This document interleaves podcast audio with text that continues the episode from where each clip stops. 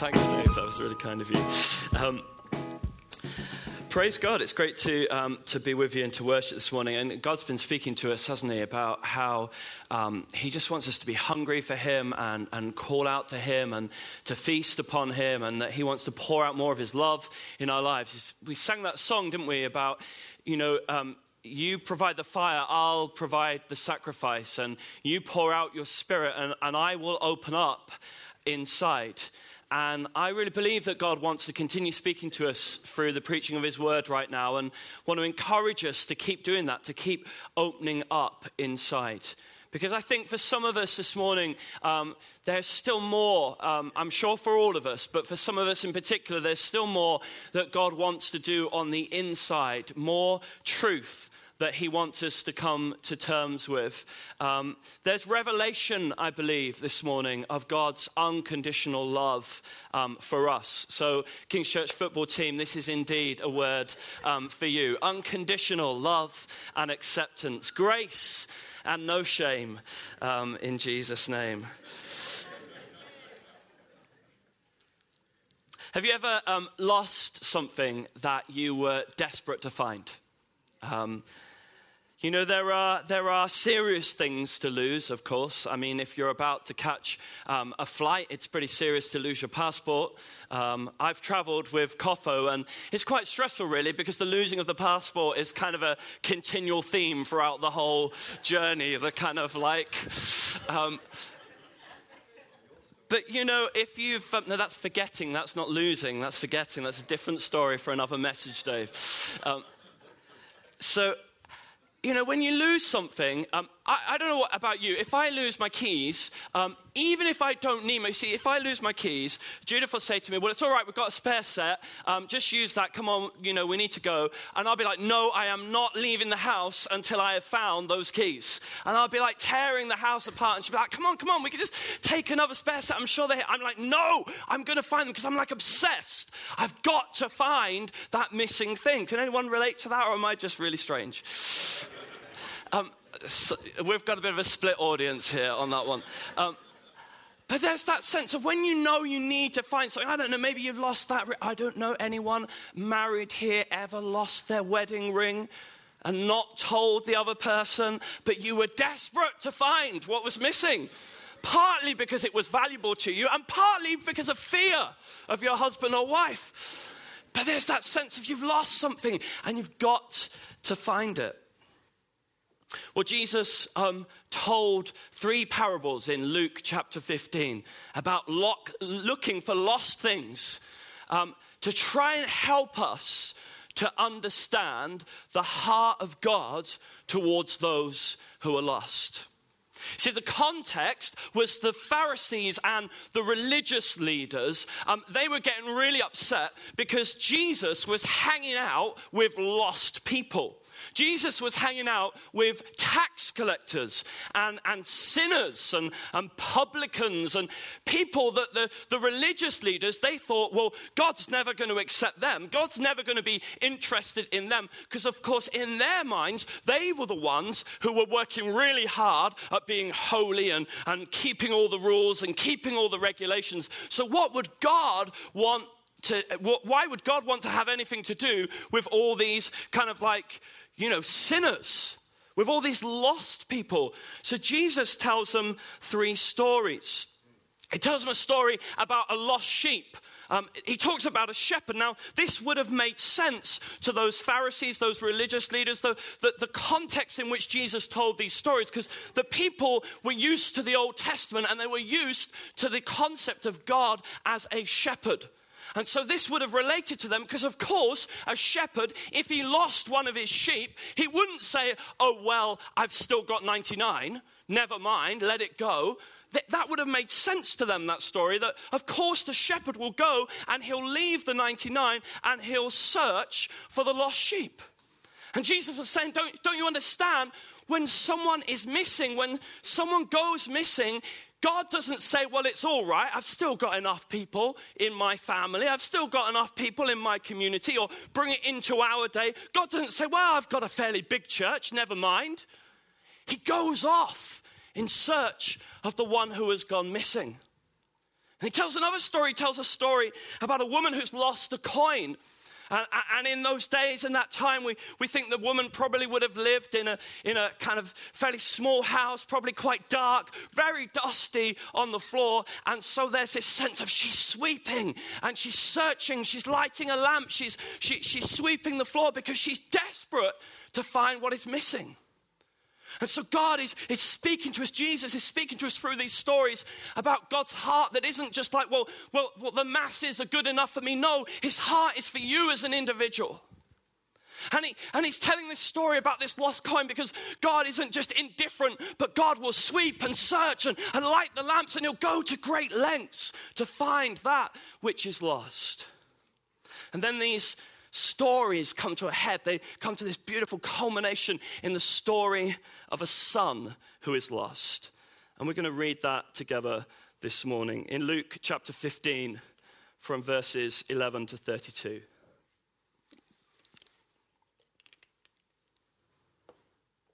Jesus continued There was a man who had two sons. The younger one said to his father, Father, give me my share of the estate. So he divided his property between them. And not long after that, the younger son got together all he had, set off for a distant country, and there squandered his wealth in wild living. And after he'd spent everything, there was a severe famine in the whole country, and it began to be in need. So he went and he hired himself out to a citizen of that country who sent him to, field, to his fields to feed pigs. He longed to fill his stomach with the pods that the pigs were eating, but no one gave him anything. When he came to his senses, he said, How many of my father's hired servants have food to spare? And here I am, starving to death. I will set out and go back to my father and say to him, Father, I've sinned against heaven and against you. I'm no longer worthy to be called your son. Make me like one of your hired servants. And so he got up and he went to his father. But while he was still a long way off, his father saw him and he was filled with compassion for him. He ran to his son, threw his arms around him, and kissed him.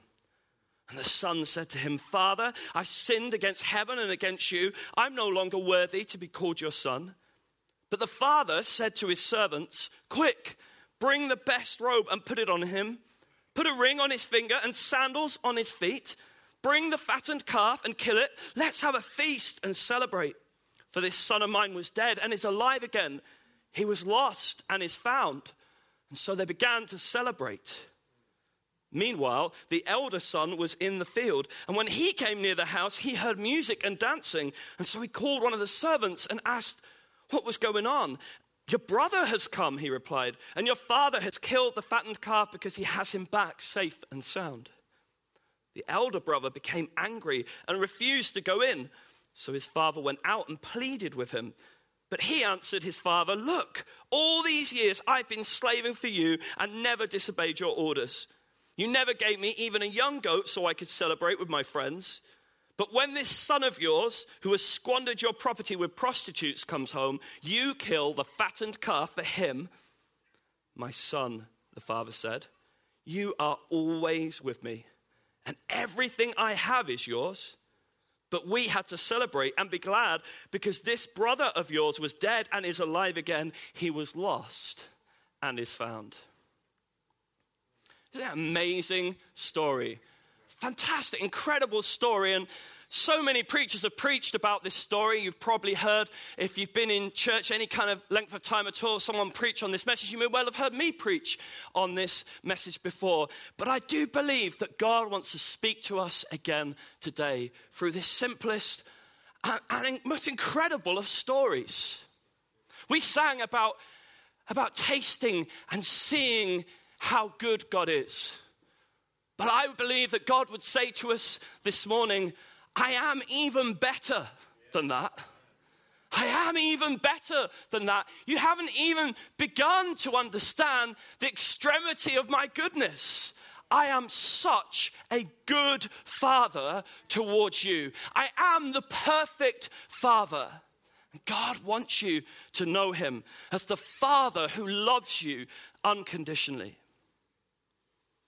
there was a man who had two sons. Now, these two sons, in their culture, in their understanding, what was normal is they would have labored with their father in their estate. They would have worked together, and when the time came when the father died, then he would hand over. There was a law concerning this. It wasn't like maybe he will if they're good enough. There was a law. They two thirds would have gone to the older brother because in their system the eldest child got double portion, the eldest son, and then the younger brother would have got a normal portion. So in their case, there's two of them, two thirds to the older brother and a third to the younger brother.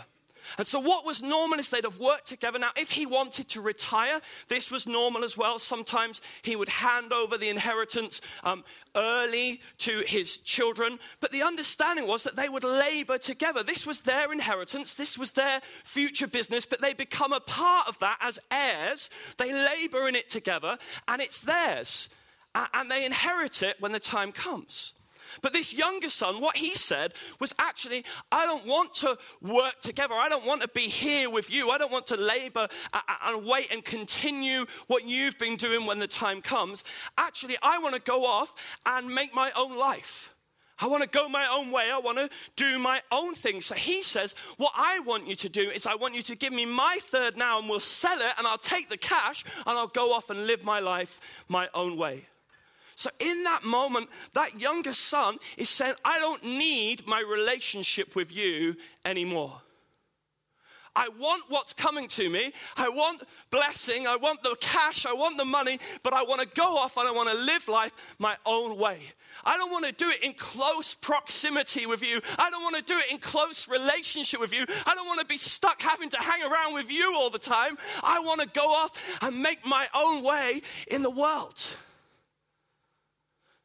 Does that sound familiar to any of us?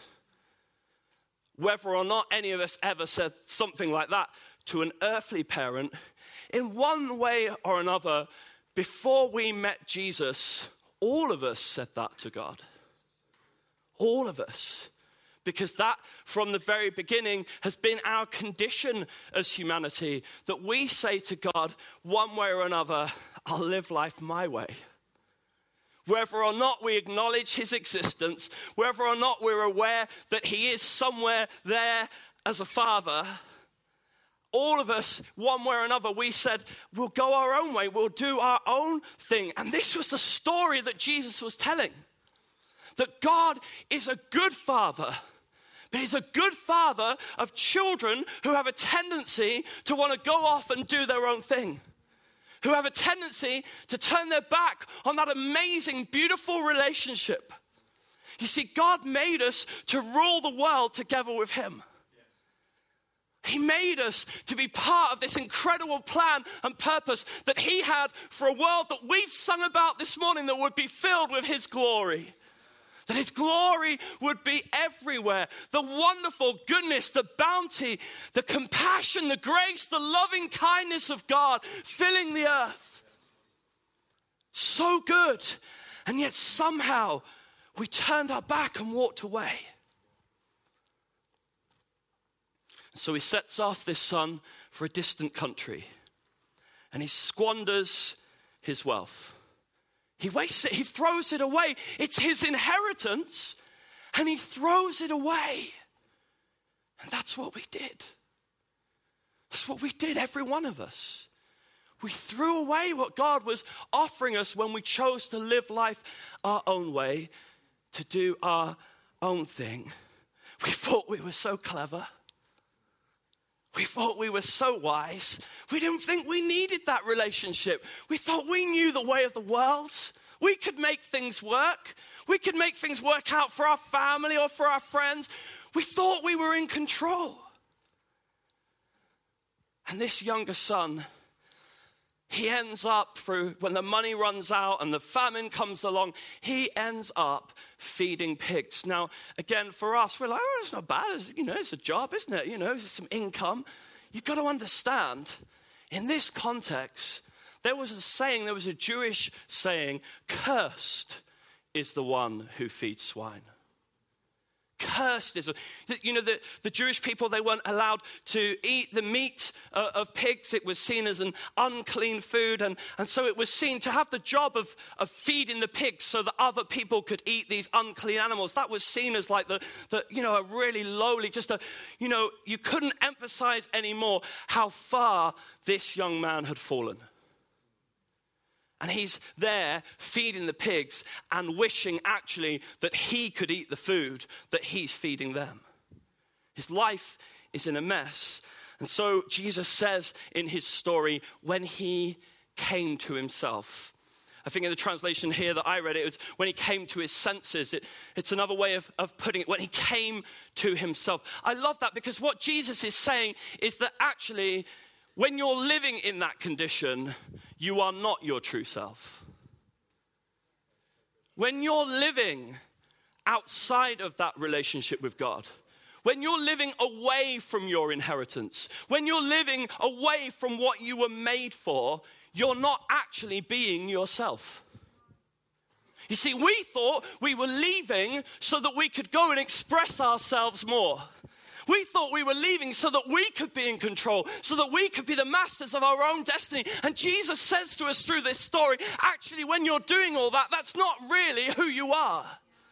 It's not what you were made for. And this son, when he came to himself, when he realized this is not who I am, this is not what I was born for, he said, Look, look, my father even has has servants, hired servants, who are in a better position than me right now.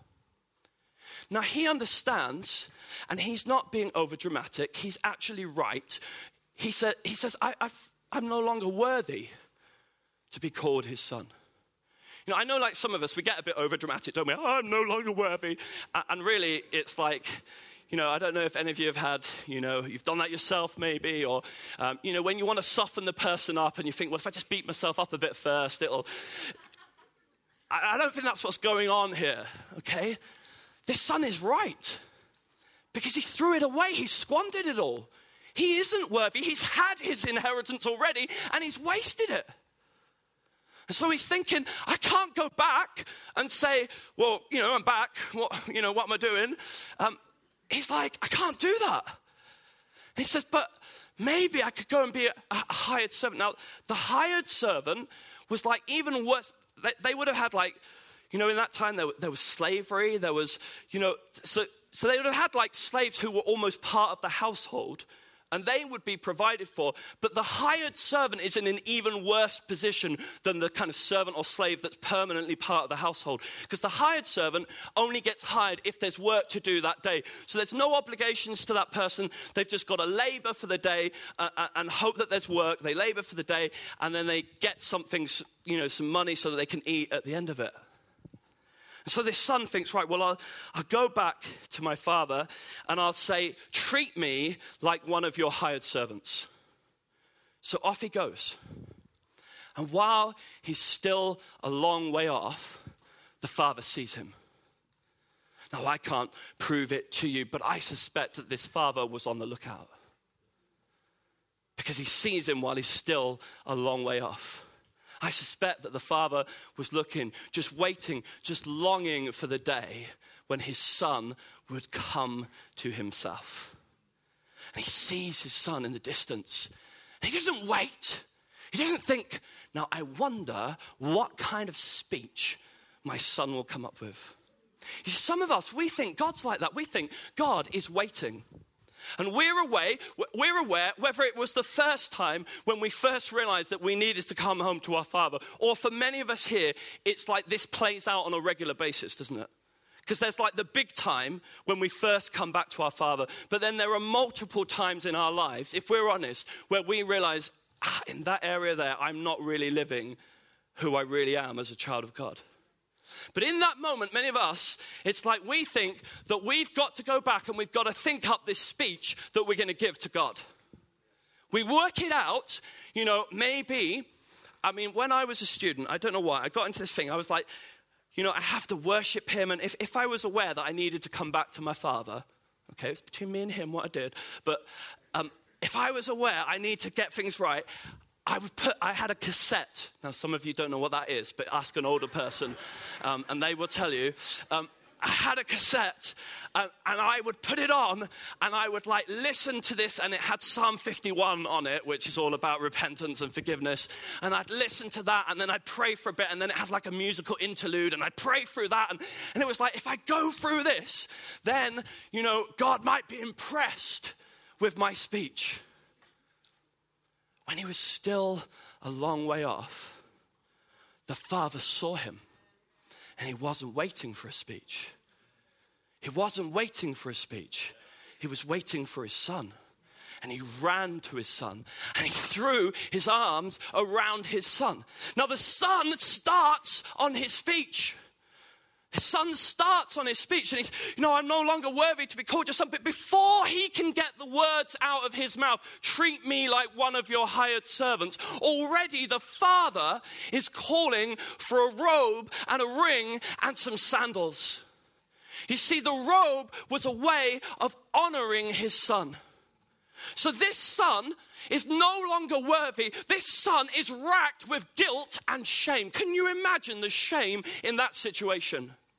It's been really, really public. You see, you don't sell a third of the estate, which would have affected everyone in that household, all the hired workers. Now there's a third less land in this estate. Suddenly the business has shrunk by a third. This has affected everyone, this has affected people's lives. Can you imagine the shame and disgrace? I mean, bad enough that he did that to his father, but maybe if he'd come back having made his fortune and started, you know, splashing the cash and buying presents for everyone, maybe he'd have got some of his dignity back. But this guy has made a total mess of everything. Can you imagine the shame and disgrace? And so he comes back thinking he's got to say, I'll earn, I'll earn something from you. How many times have you done that with God? You thought you had to earn something. You felt shame. You felt disgrace. You thought, I've done it again. I've let him down again. I've given this speech so many times and I've made a mess of things again. And you came back with your head bowed low. And you thought, maybe if I go to church more, or maybe, do you know what? This time I'm going to fast. I'm going to fast two days every week for the rest of my life. Or, do you know what I'm going to do? I'm going to go to Connect Group every week without fail. Now, going to Connect Group every week without fail is a good thing, guys. But don't do it because you think that if you go to Connect Group every week, somehow God will love you more. Don't do it because you think you've got to earn the food that you're going to eat. Don't give in the offering because you think that somehow you'll get a better car or a better house or give in the offering because you love God. Give in the offering because you want to sow into what God is doing in our world. And yes, the Bible tells you that when you live faithfully in relationship with God, that He will bless you. But that's a matter of trusting Him to take care of your needs. But don't try and earn God's favor and love and approval. Because before he can get any of those words out of his mouth, the Father's putting a robe around his shoulders. A robe that says, This is someone special. He came with guilt and shame in his heart. And some of you this morning carry still a sense of deep down locked up guilt and shame. And we sang, You pour out your spirit, and I will open up my heart. What if in this moment, just right now, in the holiness of this moment, we were to open up our hearts. Say, God, I still feel guilt. Sometimes, Lord, I still feel shame. Sometimes I still feel unworthy. God, somewhere deep down, I feel the need to offer to be your servant.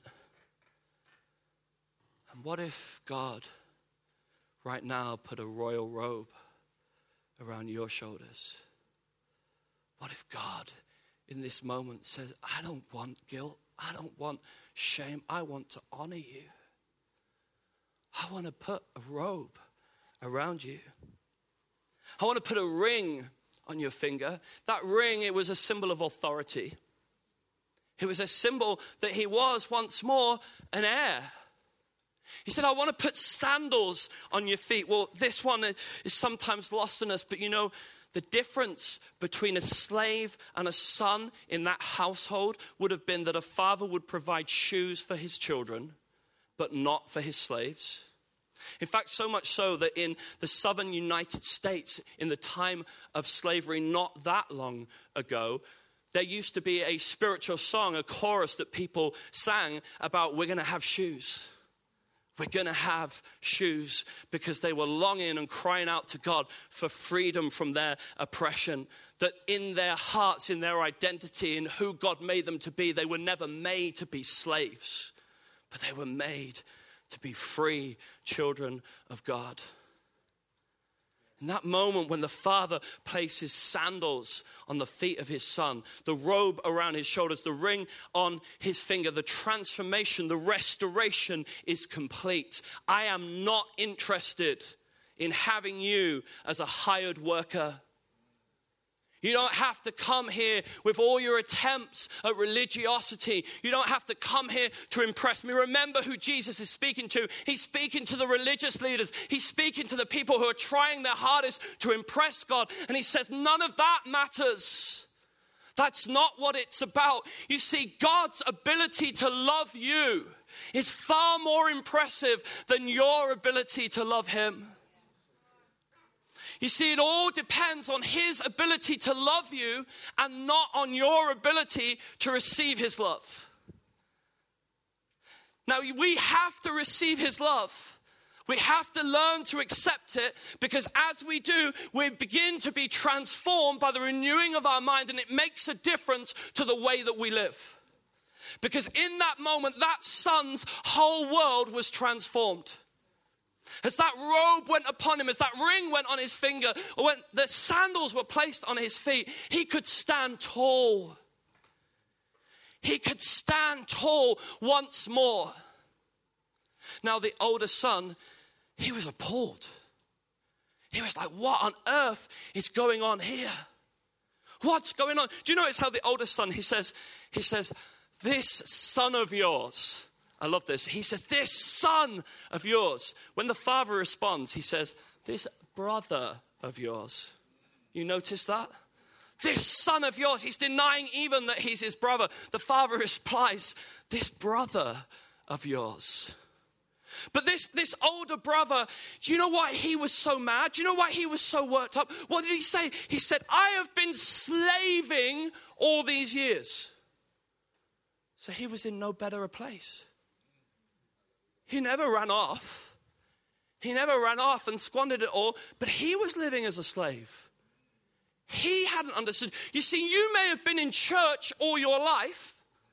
You may never have, your testimony may not be, you know, some of us, the ones of us that don't have, I was the drug dealing, robbing, you know, murderer um, testimony, and then God got me out of prison and this happened. And, you know, sometimes we feel a bit intimidated by our testimony, don't we? And we're like, you know, well, I just grew up and went to church and loved Jesus. Um, sorry. But you know, if we've been slaving all these years, we're in no better a position. If we've been slaving, He doesn't want you as a hired worker. He doesn't want you as a slave. Oh, yes, the Bible uses images of us being servants of God and slaves of God to emphasize our heart of service towards Him, of course. But you can't get that until you first got this God wants you as a son and as a daughter. God loves you. God loves you so much that He will never, ever, ever give up on you. And his relationship with you, more than anything else, albeit that he will give you ways to live in his love, to grow in his love, to outwork his love, fundamentally, it is rooted in this. It is rooted in his love for you. He loves you because he loves you. He loves you because you're his child. The father says to that older son, Don't you know that everything I have is yours? Well, actually, technically, I guess that was kind of true until the other brother came home. but God wants us to understand. I mean, Paul puts it like this in the book of Romans. He says that He will He not graciously give us all things? See, the Bible, Jesus told us that we would inherit the earth. This world that we're laboring in, that we're longing to see transformed, we're not as hired workers in somebody else's business. We're the heirs. This kingdom, this glory, this love, this perfect love covering the whole world, that's our inheritance. I'm going to invite the worship team just to come. And we're going to sing together and we're going to have an opportunity just to reflect on how good God really is. And I believe the Holy Spirit just wants to help us in this moment because for every single one of us, you may be here this morning and you may never have actually had that moment of coming to your senses. You may have heard about God, you may not have heard about God. You may have had some awareness, you may have grown up in church, you may have never been to church before in your life. But right now, it could be that for you, there's a sense in your heart it is time for me to come to my senses and to give my life to God. And in this moment, this could be your first time of experiencing God our Father open up his arms to you and run to you and embrace you. And all you have to do is pray to him in your heart. You can pray out loud, you can pray in the quietness of your own heart and say, God, I want to go my own way anymore. I want to, don't want to do my own thing anymore. I want to come home. I want to come home. Even if it's a home that I never knew I had, I want to come home. I want to live my life in relationship with you. But for many of us, that moment has happened one way or another, and yet there's a continual coming home, isn't there? There's a continual coming back to, I want to live. I want to live permanently in the embrace of my Father. I want to realize again how awesome and amazing this love really is. Because everything else we do, everything else we do in life, every little way that we serve Him has to flow from, first of all, knowing that He loves you without condition. He loves you not because of what you've done or what you've earned. He loves you not because of your impressive speeches or your impressive acts. He loves you because you're his daughter. He loves you because you're his son.